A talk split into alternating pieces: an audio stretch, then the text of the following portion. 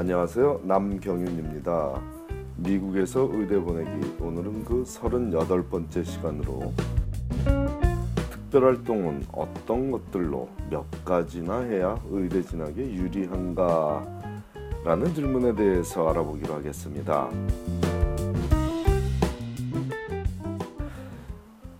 지난번에 관심사의 다양성에 대해 언급했더니 어떤 특별활동을 몇 가지나 해야 의대 진학에 유리한지에 대한 관심들을 많이 보이고 계시더라고요. 반복 반복된 얘기지만 의대 지원서인 MCAS 어플리케이션에는 15가지의 경험에 대해 얘기할 수 있는 공간이 주어집니다. 그 중에서 세 가지는 가장 의미 있었던 경험으로 선택하여 추가로 더 얘기할 수 있죠.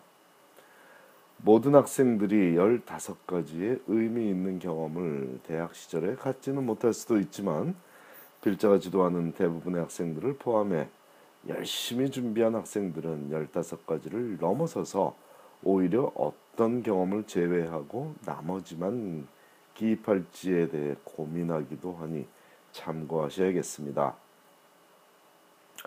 그렇다면 무조건 15가지를 채우기 위해 무조건 많은 경험을 하는 것이 좋은 선택일까요? 그렇지 않다는 것은 이미 여러 차례에 걸쳐서 언급했지만 아직도 궁금해하는 가정이 많은 듯 싶습니다.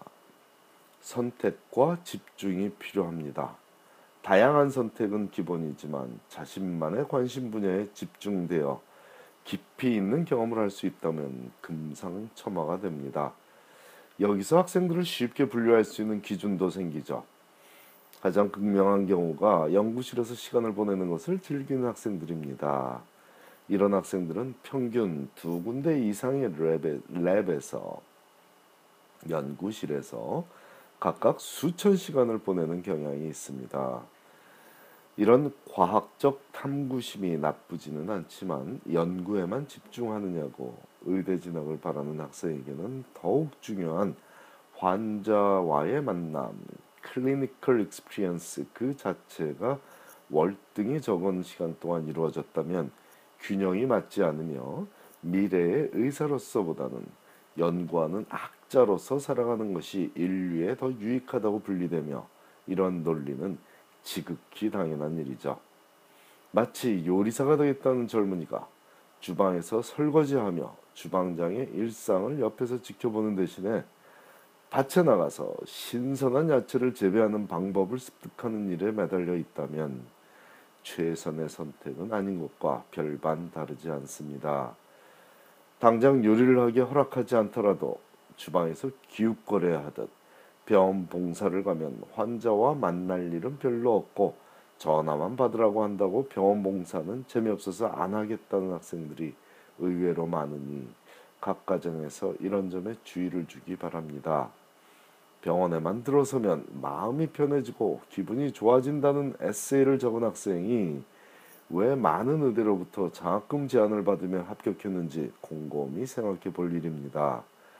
그 학생도 병원 봉사에 참여해서 의사가 하는 일을 본인이 하지는 못한 것이 너무 당연합니다. 쓰레기통을 비우기도 하고 선물 가게에서 봉사하기도 했지만 병원 내에 다양한 분야의 경험을 토대로 병원 문화에 대한 이해를 할 수 있었고 자신에게 그 시간들이 얼마나 소중했는지를 절실하게 느꼈기 때문입니다. 또한 그 속에서 환자들과 그 가족들의 아픔과 희망을 목격한 미래의 귀한 의사감을 원하지 않는 의대는 없었습니다. 대부분 연구에 집중한 학생들이 연구실에서 보낸 시간과 비교하면 상대적으로 짧은 시간인 주 4시간의 병원 봉사였지만 이 학생에게는 무엇보다 소중하고 현명한 집중이었습니다. 터키 해협을 건너는 바다 수영대회에 나갔던 경험도 좋습니다. 자폐아들에게 태권도를 가르친 경험도 아름답습니다. 졸업 후 낙후 지역에서 교사로 봉사한 경험도 굉장히 유익하겠죠. 휴학을 하고 노인복지회관에서 영양사 보조로 일한 경험도 눈에 띕니다.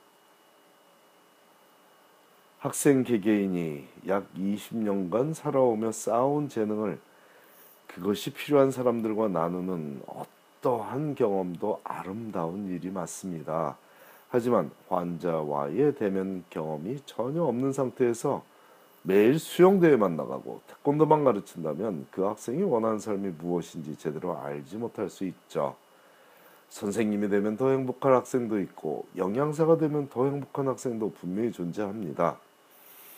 필자가 학생들을 지도해서 의대에 진학시키며 보람을 느끼는 것은 단순히 학생이 의대에 진학해서가 아니라 의대 진학을 원하는 학생이 의대에 진학하는 데 도움을 주었기 때문입니다. 빌자의 도움을 청하는 모든 학생을 돕지는 않습니다. 까다로운 인터뷰를 통해 학생을 받는 것도 의대에 진학하기를 진정 원하는 학생만 돕고 싶은 빌자의 작은 소망이 있기 때문입니다. 이렇듯 우리 모두는 본인이 원하는 삶을 살아갈 때 행복하고 능률이 오르며 성취도도 높습니다. 학생이 환자들과 더불어 살기 위해 의대에 진학을 원한다면 누가 시키지 않아도 클리니컬 경험에 많은 시간을 할애하게 되어 있습니다.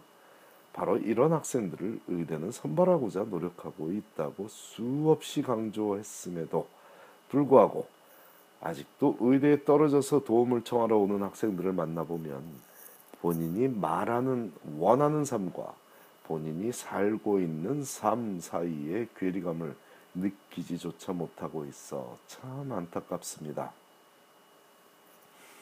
다양한 경험을 쌓고 그중 세 가지를 골라 가장 의미가 깊은 경험이라고 소개하는 과정도 상당히 중요합니다. 여기서 많은 것들이 결정된다고 볼 수도 있습니다. 그 학생이 원하는 삶이 바로 이 세 가지에 녹아 있다고 의대는 믿고 있으니 신중해야 할 일이죠. 또한 겉으로 보기에는 큰 일만 골라서 할 필요도 없습니다. 친한 친구를 사고로 잃고도 엠켓 준비를 해야 했던 얘기가 어쩌면 그 학생의 대학 4년 동안의 봉사, 어떤 봉사 활동보다도 더 강하게 의대 진학에 대한 열망을 보여주는 경험으로 의대에 비춰질 수도 있습니다. 진심으로 원하는 것은 상대도 느끼기 나름이라는 지극히 상식적인 논리가 바로 의대 진학의 비결입니다. 감사합니다.